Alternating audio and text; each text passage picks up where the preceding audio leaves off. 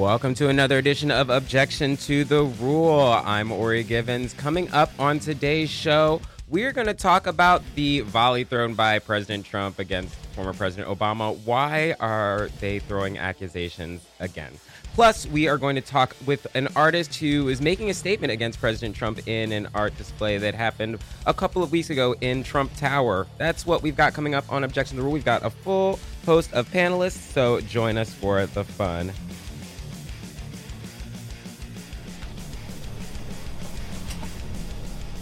Hi, everyone. Hi. Hey. Good morning. Good afternoon, rather. Mm-hmm. Yeah, that's a really, we're getting really hot mic. That's interesting. Welcome to Objection to the Rule. Oh, I'm on the. Hi. Hi. Hello, everyone. I'm going to lean back. We got a hot mic. Yeah, I think it's the new mic. Yeah, I think mine's pretty loud too. Yeah, we'll play. we'll just sit back and relax here as we. yeah, as we figure out this Tech crazy stuff. mic scenario.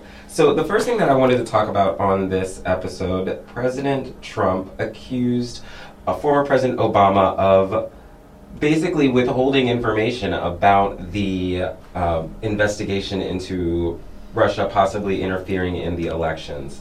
So why at this point do you think President Trump is throwing out these kind of random Twitter accusations? Like what what would be the benefit at this point?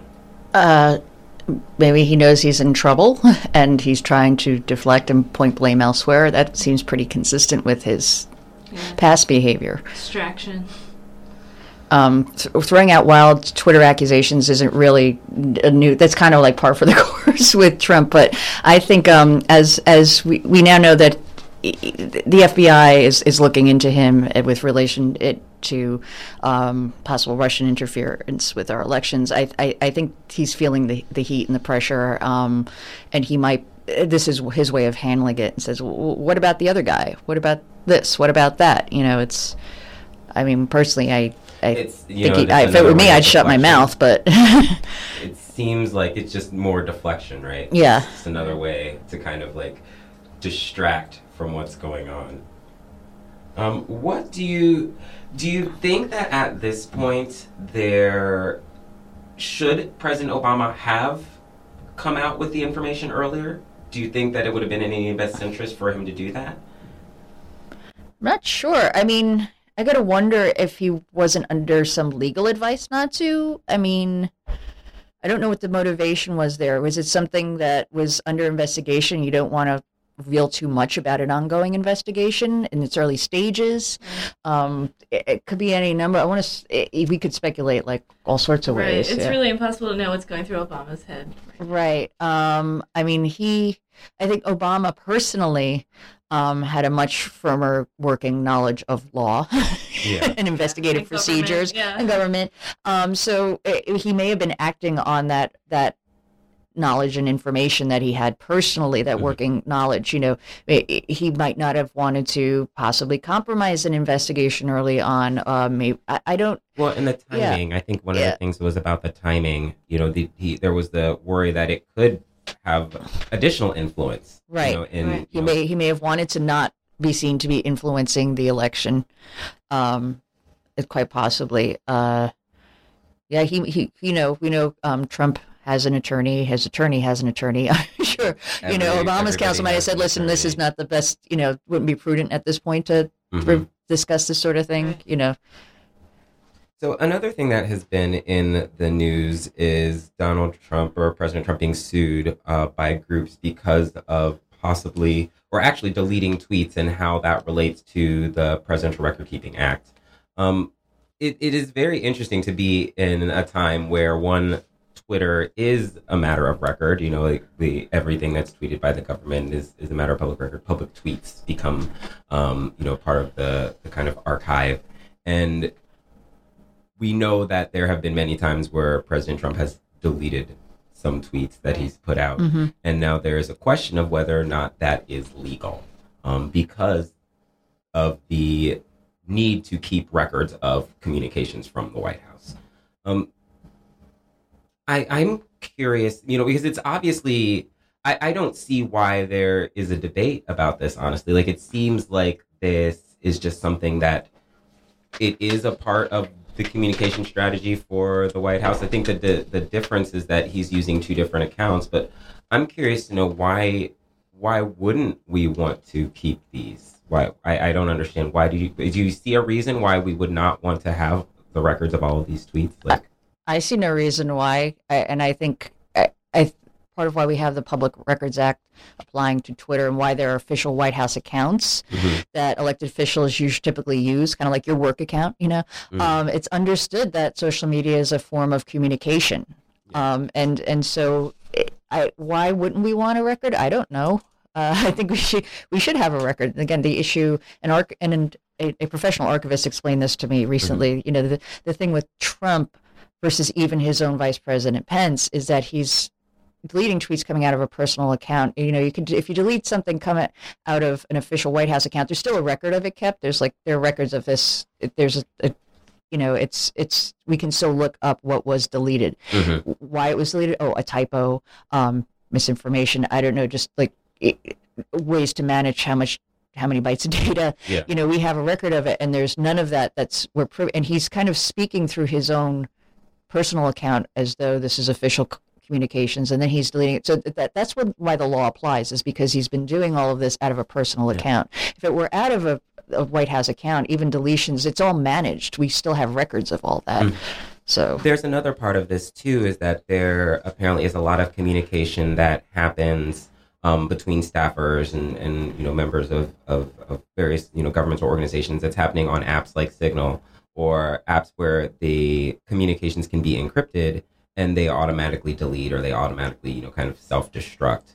Um, you know, there's kind of always been that discussion about adding, you know, as technology advances, how do we, you know, kind of make the the laws match the technology. Mhm. Um, do you think that they they have a claim that using these types of apps is somehow you know prohibitive to transparency? I, I mean, I I see a really good argument for not using some of these apps that could prevent us from Mhm. keeping records. Um, but at the same time, I do see the need for encrypted messaging. So, kind of, how do you? I guess how do we address that Right, that need for secure messaging, but also the need for archiving. I think that I think the the American people has a right to know most of what's going on in government. You know, some I guess there is an argument. There's some sensitive information that like it would be harmful to to have out in the public right away, but you eventually should know that. So if it's destroyed, you can't know that ever. you, you can have encrypted information and have it stored so that it's you know maybe confidential communications things of a sensitive nature aren't so readily accessible but there's a record of it and they, Mhm. that you know something that could be decrypted it, you know should It's- should the need arise Right. I think the bottom line is that there, you know, we have to have these these communications accessible. We have to have transparency to know what's going on. And I feel like this idea that there would even be a debate on whether or not these things would be included and would be accessible and would be saved speaks to kind of where we are in talking about information. You know, one of the things that has been um, discussed this week is the um, press secretary or former press secretary, I think he's now moved on to a different role, um, not having briefings on video. So there's no recordings of press briefings, which, you know, it seems like we're going to a place where information is getting harder and harder to get. And Right. That's what's kind of scary about all of this. and and also the only information then that's coming out there is whatever say someone wants to tweet Mm-hmm. and maybe delete later. So there's no there's where's the record of it? Where's where's the correspondence? Where's the communications? It's a very it really it's a very manipulative kind of tactic. I Mhm. mean, it's to, I'm going to control the flow of information so tightly that I'm not even going to appear to be transparent. Yeah, it's, not it's, even. I'm not even going to try. it just it's kind of like I feel like we're back in the era before television a little bit with this. I mean, that's it's Yeah, yeah, well, it's that's kind of but- interesting to think about. Like we're we and we've been kind of conditioned to have all of this access. Right. even though it hasn't been fully transparent, I feel like we in the television era and the internet era, we are used to just having more information. Um, but now that's kind of different. We we are not able to expect the same access. Right. Mm-hmm. And it, it kind of makes you suspect of whatever information that is coming out. Absolutely. Like you have to be. You have to kind of look at it like what are we missing now? What are we not getting? And it makes press so much more important because if they have a documentation of a tweet that then gets deleted, that's that's our that's all we got. Right. Yeah. Absolutely. So another big story that's in the news: the uh, trial of Bill Cosby um, declared a mistrial, and you know this. It, it, there's a lot of different pieces to this. Um, I'm curious to know uh, just about your thoughts on the trial overall, um, and the um, the woman that brought or that was able to bring forth um, allegations and actually get them to trial, Angela Constand, and their the the interesting part of this is that these charges or these allegations are from a long period of time ago, um, Mhm. and so many of the women that did come forward because of statutes of limitations and things like that were not able to actually put forth any criminal charges or try to press for any criminal charges. So this is the it's like one case that really represents a whole bunch of different Mhm. cases. Um, but what are your thoughts on on the case? I'm not surprised it was a mistrial because this is the sort of case that's notoriously difficult to prosecute um, in any state. Mhm. You know, um, it's and it's we're we're talking about someone who was this icon. Bill Yeah. Cosby is just this Right. icon, um, and his he's kind of had this fall from grace, if you will, from in the public eye. But I, I'm not. surp- I'm a little sad that it was a mistrial, but I'm not surprised. Um, you know, it's it's. I think it really shows us. I, I think it's opened up the door to conversation about why is it so. Why don't women come forward? Right. um, the kind of, and I think it's it, given us a real glimpse into a certain type of personality that um, Bill Cosby appears to have, where you know someone who it explains, you know, can understand why why people identify with their abusers, or Yeah. they they don't even realize they're in that situation, they're being abused by somebody until uh, that, you know, I think it's going to open up a, a door for a lot of conversation that we all need to have. Um, I'm glad it uh, something happened. I think there was eh, some of this dates back. The the allegations date back so far. I was kind of surprised that you were able to actually build something, uh, build enough of a case that it could be heard and go to trial. Because some of this, these, it was just the evidence was so old. Yeah. Um, there were statutes of limitations. People are afraid to come forward. Um, you know, um, I, I, I and through the yeah. years, people did come forward and they were either settled or, or Right. kind of squashed those allegations. So it's when you're talking about somebody that was that's as powerful and as well known as as Bill Cosby, and you know people don't want to believe that you know this father figure that from television is capable of doing Right, and- these and- things. if you're a victim, alleged victim, then you know, do you want? You look at who you're accusing. Do you want your name put out there? Mhm, Do you are do you feel your safety personally is going to be at risk? mhm. Um, you know, it, it- you know, it's are, are you? How easy is it going to be for you to move forward and function your life if you come forward? There's all these different things that c- come into play. Why someone comes forward and someone doesn't. Mhm. Um, that's that's. I think um, one of the things that has. I know I've mentioned this. Um,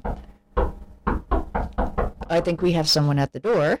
Um, one thing that has surprised me about this is um, Cosby's response now. I know um, the prosecutors have basically stated we're, we're going to keep pursuing this because it was a mistrial. They, they do intend to pursue further legal action. But what has really surprised me is Cosby's response now. He's going to hold these town halls on um, Yeah, that was and that that was the new the news that really came kinda- out. Is, is he's going to hold a series of town halls um, about sexual assault and the legal system. I what?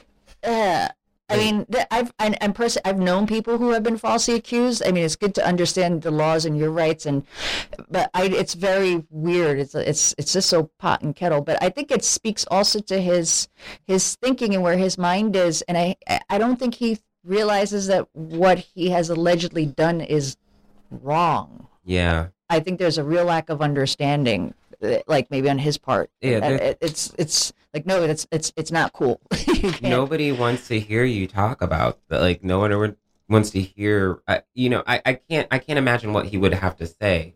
What things would be. You know, I, I- I don't understand what benefit that would be. Is it just about maybe pre, you know preserving his legacy, Right. which Or you know- putting him back in the like teaching role. You know, yeah, he's the dad. you know, trying to telling us- reclaim. You know, Right. unless he's going to get out there and be like, you know, I did these horrible things. Like, you know, I just don't see the value. Um, it might be trying to save him trying to save face and, Yeah. and point the finger also you know No. somewhere else Is it is it kind of like um his way of like, oh, if you're a guy, this is how you can avoid being in this situation, but not necessarily like Maybe it was like when the when Yes. the one guy, um, Brock Turner, when he was going, when he um, he was they were planning him to do like a, a tour to Right. encourage people like to, about the dangers of drinking and sexual, you know, something like that. So maybe it is something like that, which I still don't. Yeah, understand. I'm not hearing in this like description of the town hall meetings things like, listen, this is what consent is. Let's talk about consent. Let's talk about, you know, um, i i things like uh, healthy Right. interactions with people. I mean more like We're hearing about how to like not catch a case. Right, It right, exactly, like, How to exactly. not Right. catch a case 101. There's That's what I mean, a little yeah. Strange about that. And I mean, this is also something that a story that's kind of resurfaced recently is that, um, and again, go and I talk about this because I think it points to where Bill Cosby's thinking is. Is you know his daughter alleg- was allegedly assaulted by Mike Tyson many years ago, and you know she told her father about this, and he didn't wasn't even with all the power and the clout that he had wasn't like all right no we're gonna press charges we're gonna no he he actually dissuaded her from um pressing any charges and then I believe you know his people went to Mike Tyson's people, and his daughter tells a story about you know he insisted that Mike Tyson just get some counseling, and Mm. his daughter is out at some function sometime maybe within a year of this incident, sees him, and is of course you know there's my attack. I, she explains being very terrified, especially just seeing him, but then he approaches her and yells at her and says, you know, because of you, I have to go to therapy for a year. it's like so it, you know there seems to I, I think it points to um it's kind of like past trying to what prosecutors tried to do was demonstrate a pattern of behavior with Cosby, but I think this kind of plays in is another example of the pattern. Like, no, you don't. The whole like, no, you don't need to prosecute men, or like not understanding that there's a line that's been crossed, like Yeah. ethically, morally, and legally. You know, Yeah. it's like I think, and no, I think it is a combination of all of those things. It's, it's, and and just an, a lack of really understanding of the depth of how you know he can kind of be in a bubble. And I feel like you know he's had all these people that are probably like yes people that are telling him that Mhm. it's not really as bad as it seems, but then you know it really is kind of bad. And so I think he's kind of you know maybe this. It, I I feel like it's like a last ditch effort to kind of say I'm not this horrible person that Mhm. people are trying to make me out to be right now. Right. Well, I think it's time for a track. We're going to play some music. We got some new music from one of our favorite bands, Deatrice, so I'm going to play that for us, and we'll be coming back to talk about healthcare in America right here the way you said on objection to the rule. you did it. I was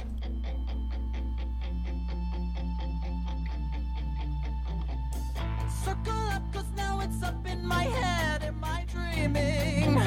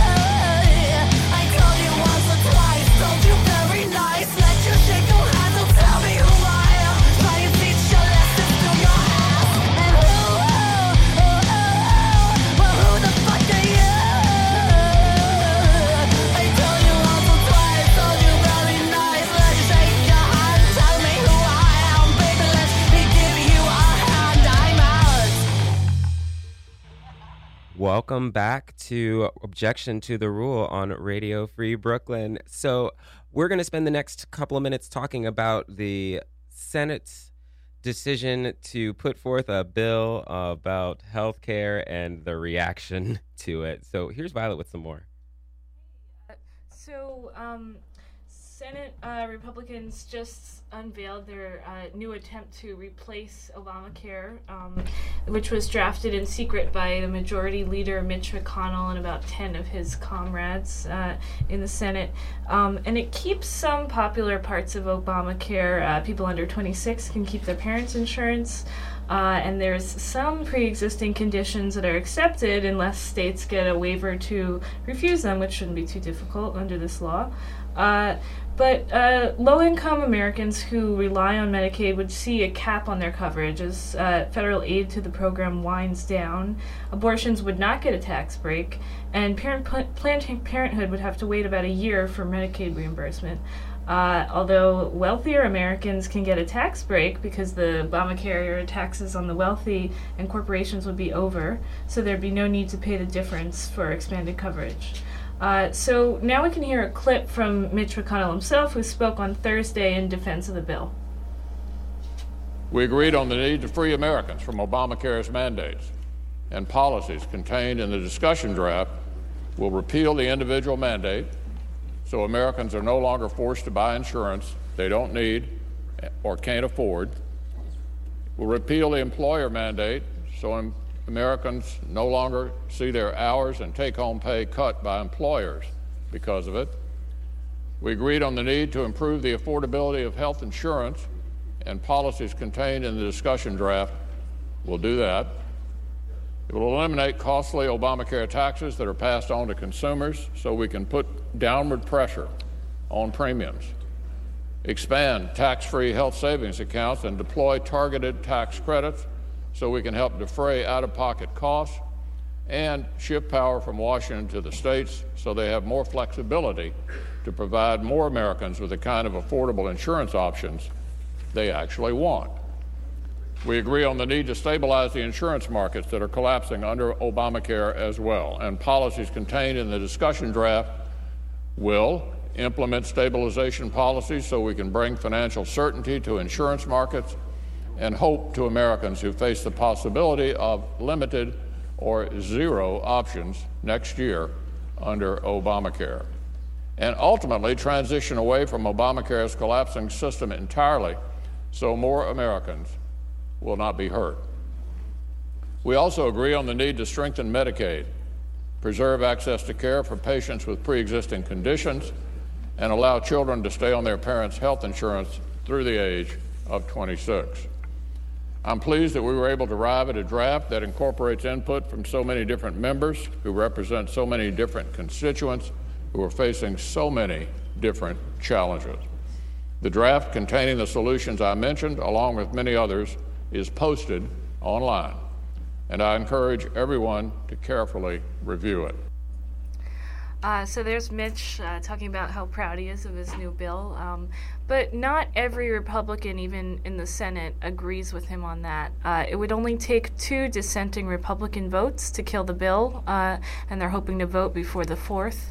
But um, uh, four spoke up right away, four Senate Republicans uh, announcing their distaste for the bill, um, mostly because of what, it, what remains of Obamacare inside it. Um, Ted Cruz, Rand Paul, Ron Johnson, and Mike Lee released a joint statement on Thursday saying they couldn't support the bill in its present form. Here's Rand Paul talking about that. Myself and three other senators are releasing a statement as we speak, and this statement will say that we cannot support the current bill. We're open to negotiation, but we want the bill to look more like a repeal.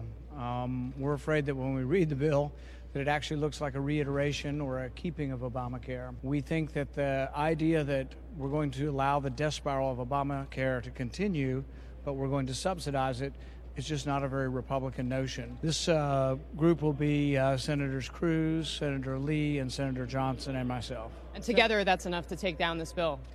The intention is not to take down the bill. The intention is to make the bill better.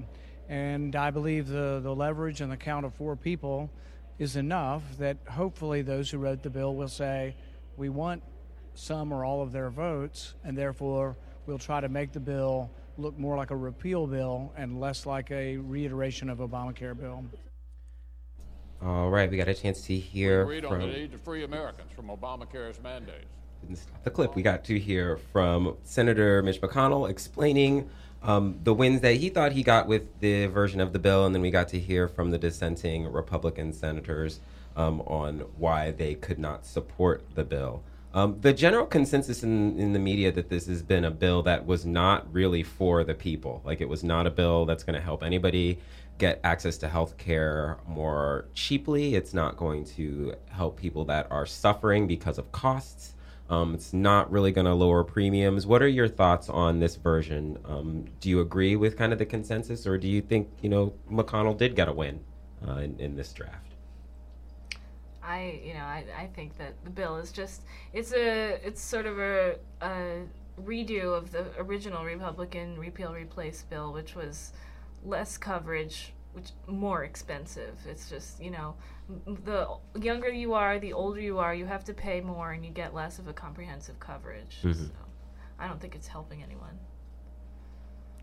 What about you, Rachel or Duran? Um, yeah, I, I would agree. It, it kind of feels like a, a redo of what happened in the House. Um, I think, I, that, you know, they'll just, I, I, I wish the Republican side would acknowledge how much of the free market is already in place with the ACA because that was, you know, that I think I think what's part of what's driving up healthcare costs are the fact that you've got these private health insurance companies, which are private businesses, ma- you know, setting the prices. Right. Um, drug companies setting prices for certain drugs.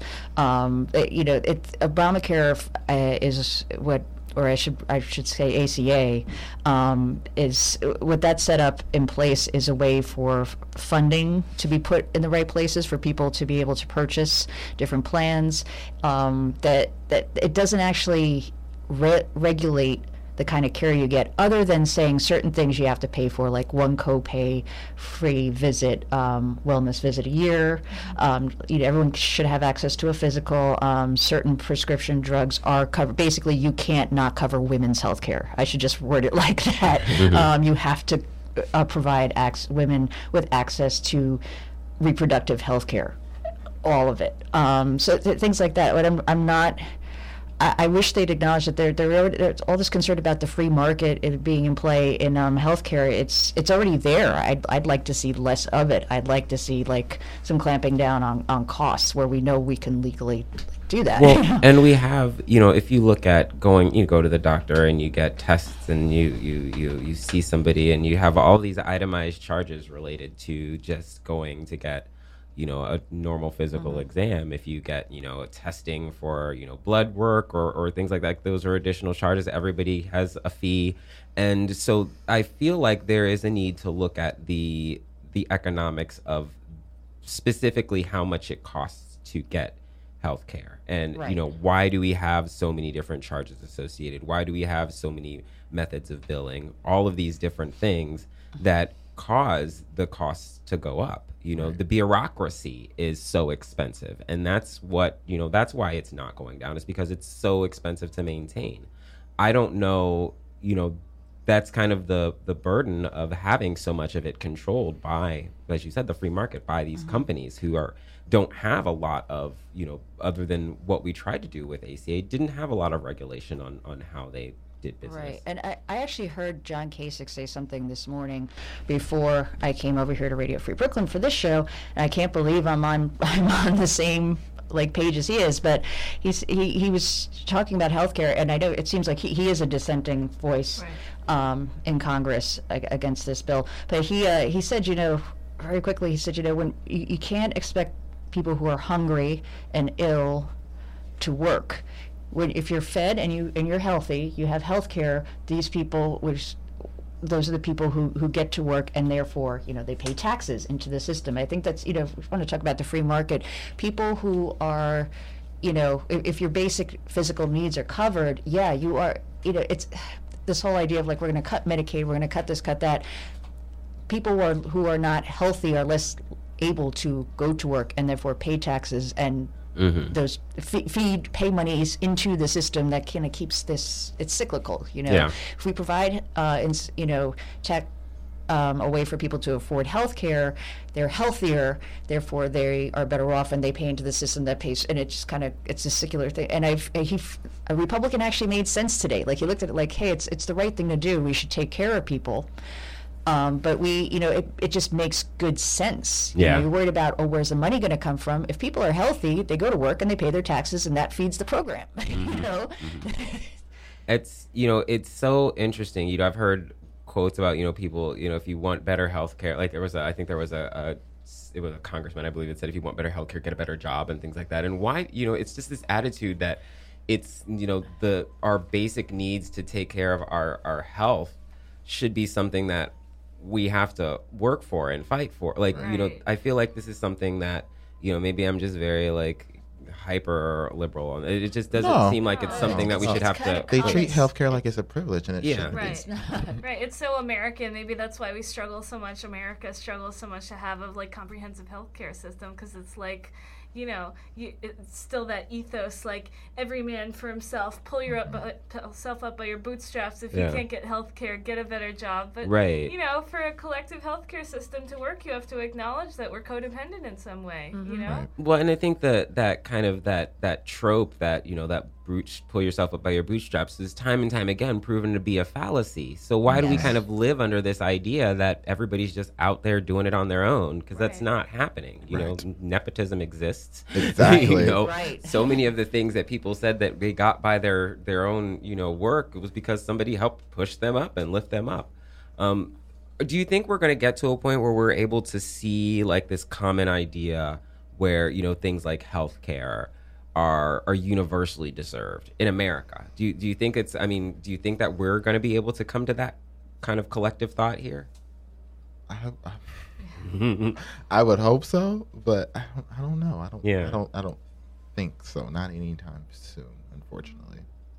It's sad, but yeah. I don't. I don't want to be the, the negative person, but I mean, like, just look. Just, just look at us. Look, Yeah. I look well, at our trajectory. Just, it doesn't. It doesn't seem to be. It, Doesn't like it's going to to be a place where it's gonna right, go. Exactly. would you know i i'm the type of person that i think like if i had to pay more money in taxes to ensure that people were able to get healthcare i'd be willing to do that and i think most you know people that see healthcare as a universal right Right. are also willing to do so um but we can't you know I, I guess the question is how do we get legislators in place that also believe that because that's where the change needs to happen right? We have you know these people were elected by the populace. Right. and they're making these decisions that most americans don't agree with or a majority of americans don't agree with. So how do we get the people that are going to make the actual decisions in place? Because it's it's bigger than healthcare. It's about how do we get legislators we're getting into like an even bigger issue Yeah. in terms of how does, you know, uh, you know, why do people vote the way they do, but also why are certain candidates, where are they coming from? Mm-hmm. Who's fu- who, the, the financial backing of certain candidates? Why like smaller, more independent, progressive voices? It's so hard for them to be heard when it comes to like even local elections and then of course larger elections because of the financial backing that certain candidates have, and we're now we're getting into special interests and where monies go and things like that. And I think the I, I, I feel like I'm getting glimpses of of the, the populace at large becoming more informed and educated about um, just how things like, like especially with healthcare, how it works. Yeah. Um, for example, you know, uh, uh, there are states that are predominantly, like a state like Kentucky, predominantly a red state, voted for Trump, but high um, enrollment rate with the ACA, they're starting to realize, oh, wait a second, this is, you know, the, we, we kind of followed our tradition culturally, if you will, of voting red, but maybe that's not in our best interest, you know, or maybe we, you know, so it's, I, I think people are waking up. Yeah. To, especially when things like, because healthcare really hits close to home for, Right. for everybody. I mean, we all get sick at some point. Um, all the, you know, we're, we're all going to die. you know, we're all born, we all die. We're going to need a doctor somewhere in between, and that's a it, it, hits so close to home for so many people. But we're getting we're getting into larger issues than like why are these people getting elected? Well, who's who's promoting these candidates? You know, mm-hmm. who's putting out false information about their, you know, it used to be you had like negative advertising about your opponent in local races. Now Oh, it's just God. like fake stuff. all- you Oh, know, my gosh. like, It was so many- yeah. like, Right. it, it went to a whole other level in the last like couple of years. It's just like false. I remember when the biggest problem was like, oh, they did they did a smear campaign against it. It was like you know negative and That's- that's- mean, but it's it so wasn't like now a smear campaign. Yeah, Right. We're we're in a new we're in a new era for sure. I so you know I think we you know talking about in the in the kind of context of winners and losers. I feel like we as people lost like and are continuing to lose with these decisions around healthcare. Um, I you know I'm I worry, especially considering how you know vulnerability um, for people that are sick. You know, it, it is not a it, it having an illness, especially having a chronic illness, is something that can really you know take a toll, and not just the actual physical pain or, or illness, but the emotions, the you know needing to go to the doctor and all follow up with all these you know appointments and and and having the added burden of not knowing how you're going to pay for all of this is is not a way to keep people healthy. I think I think it's it's it's even more detrimental you know, to somebody's health when they have to worry about if they can afford health care. Um, so we'll leave this conversation there. We're obviously going to be following this story um, as it develops. And when we come back, we are going to join an artist who is resisting right in Trump Tower and talk to her about a latest protest that happened there. So we'll be right back on Objection to the Rule on Radio Free Brooklyn. Here's Kiki. Let's have a Kiki. Yes. What's up? It's Pickles. Leave a message. Hey, I'm calling you back. Ooh, she's been a bitch tonight. And by bitch, I mean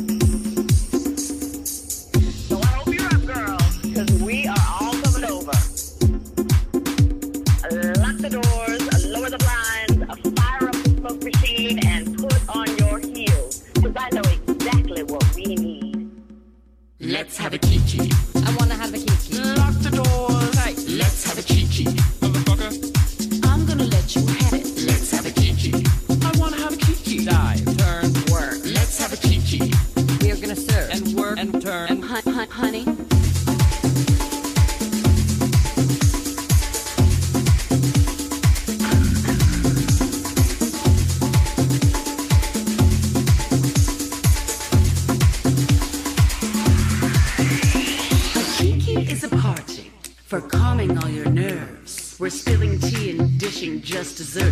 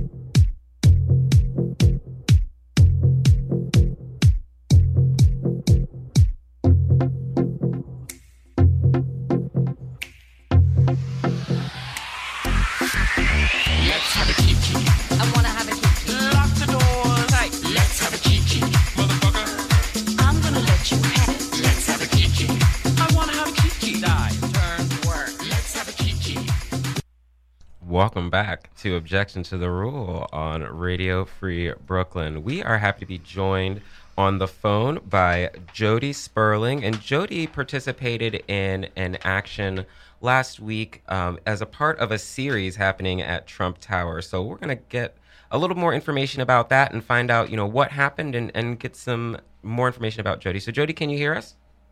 Yes, I can. Hi, Ori. Hi. What a great track that was. Yes, I love that track. Let's Have a Kiki is a great time for sure. It's good for the weekend too. It's New York City Pride weekend as well. So it's a good good celebration. yeah. So tell us a little bit about the action. It happened on June 14th, right? And tell me a little bit about yourself first and how you got involved.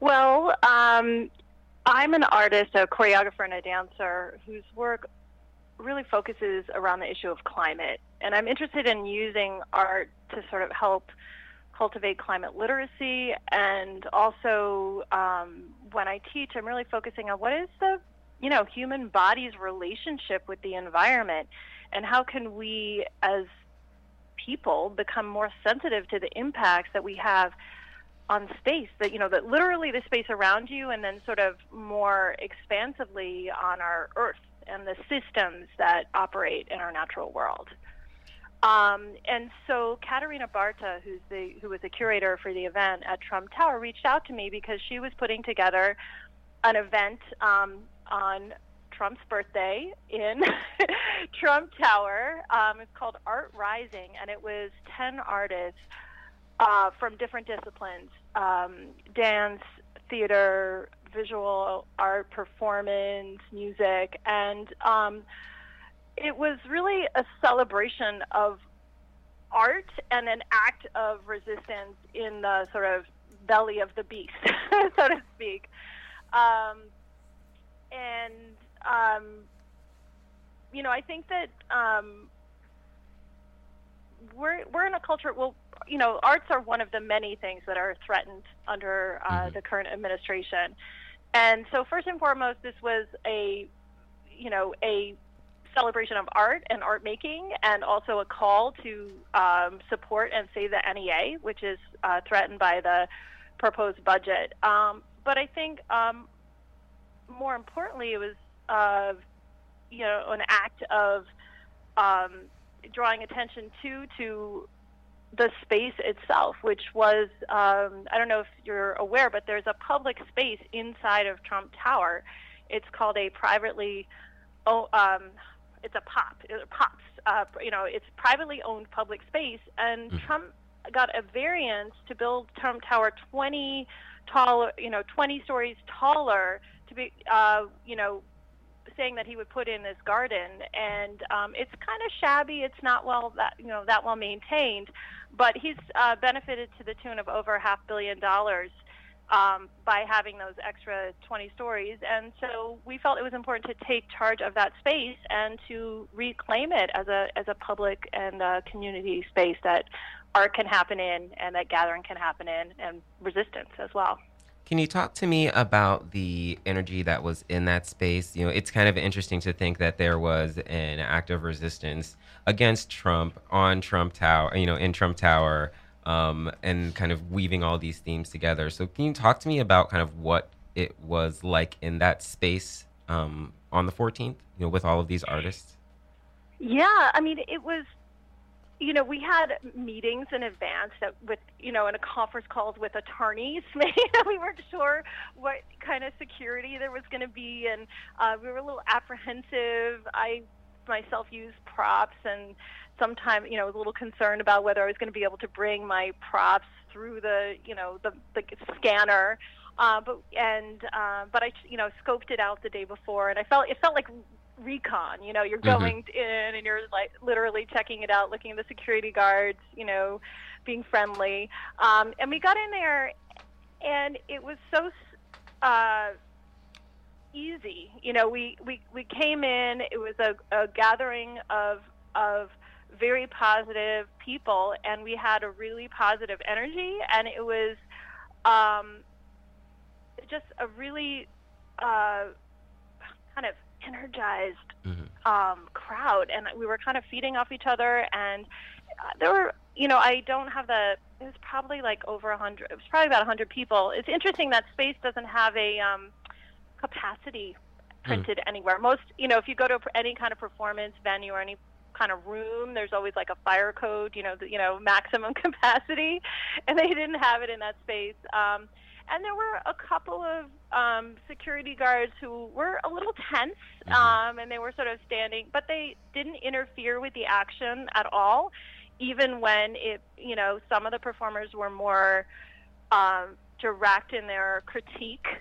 Yeah. I would say, uh, you know, there was a um, there was some very direct, you know, um, ad hominem critiques Mhm. within the performance, and you know what I was doing is a little more abstract, uh, but there was no interference. At the end, um, there was a lot of a really strong show of support and applause, and there was one vocal uh, Trump supporter. There was a big chant. You know, everyone was like chanting "Save the NEA," and there was one Trump supporter who was there in the area who was booing and and um, you know.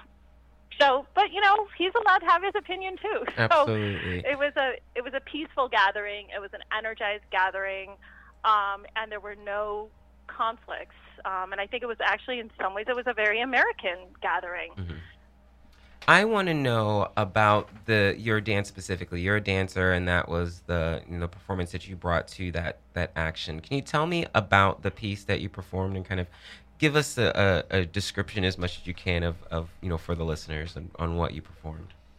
Yeah, so I've been developing for many years this dance style that's inspired by the work of Loie Fuller, who was um, a sort of pioneer of dance from the 1890s to 1920s. And she used these enormous costumes of silk and had sticks inside, and she created these spiraling sculptural forms.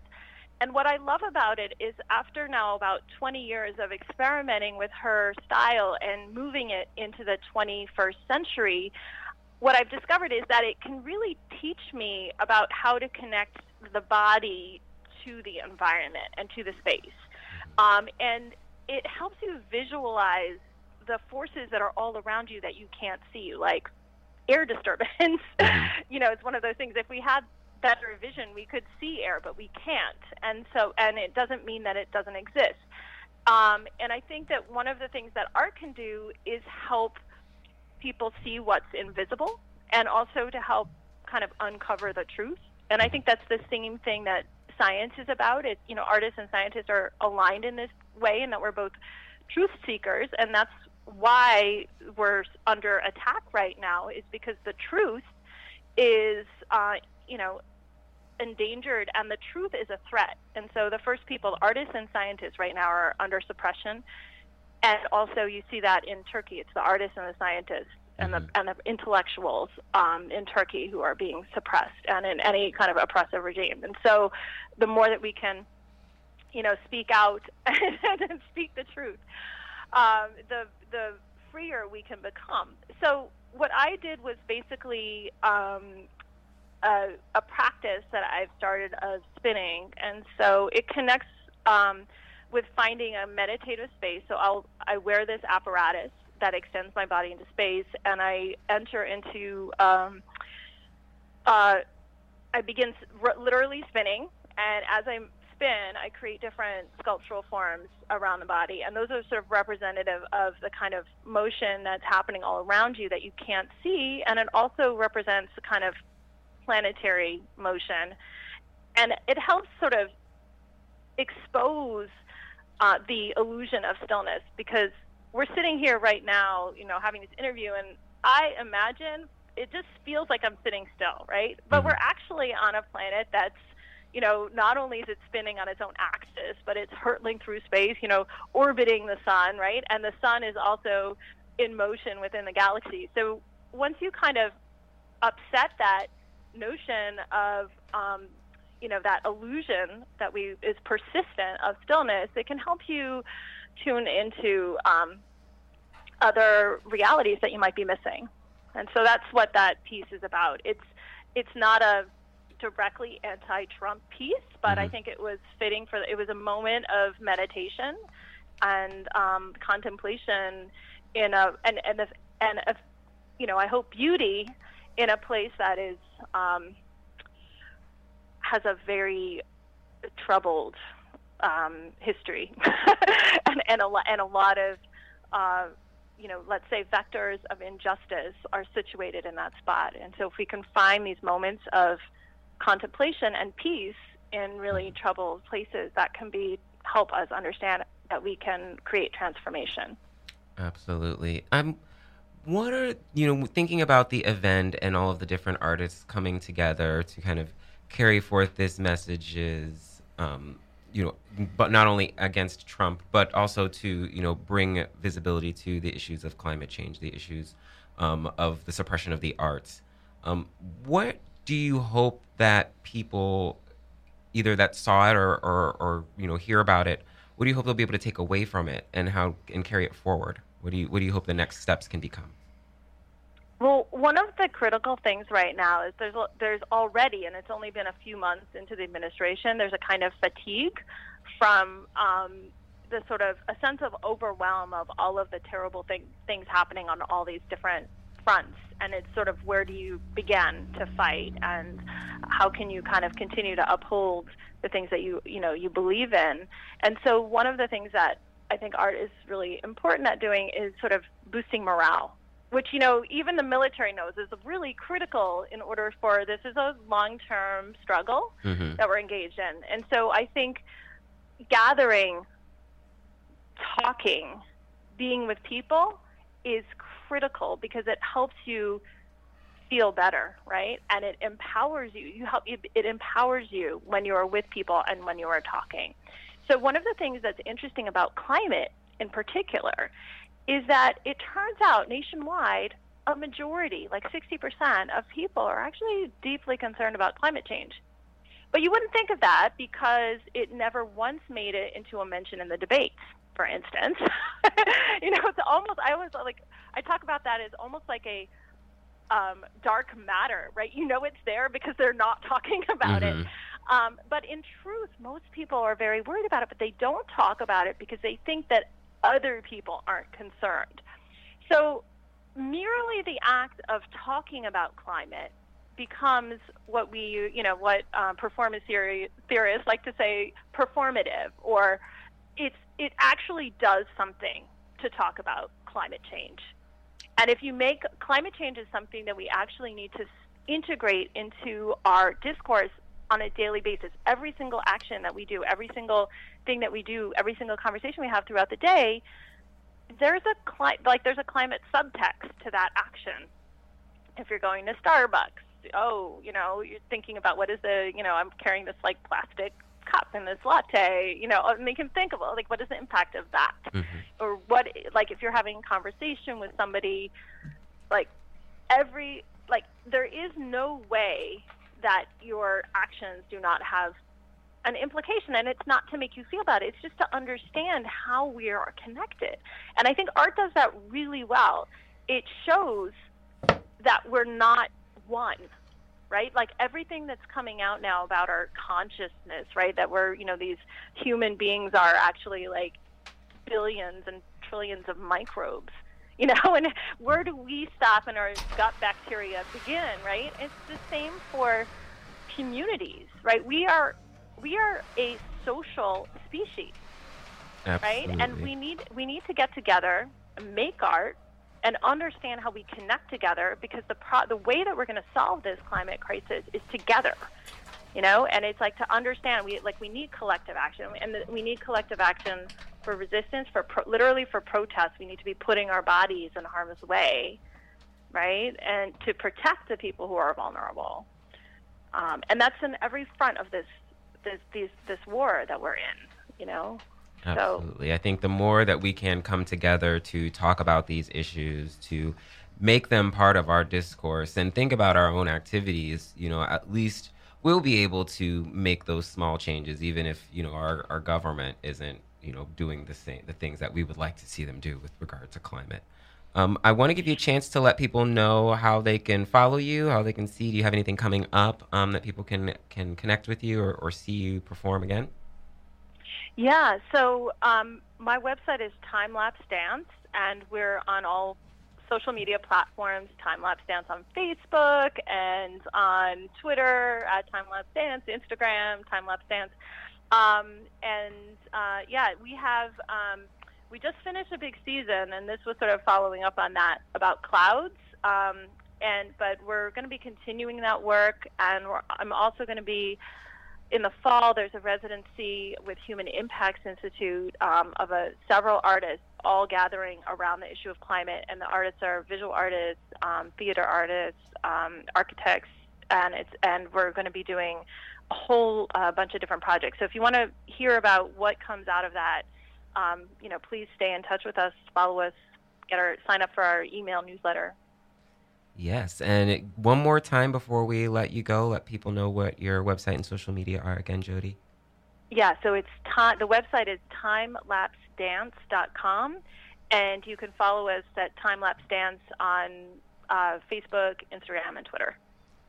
All right. Thank you so much, Jody Sperling, for joining us and sharing your experience at the action a couple weeks ago. We appreciate having you on Objection to the Rule.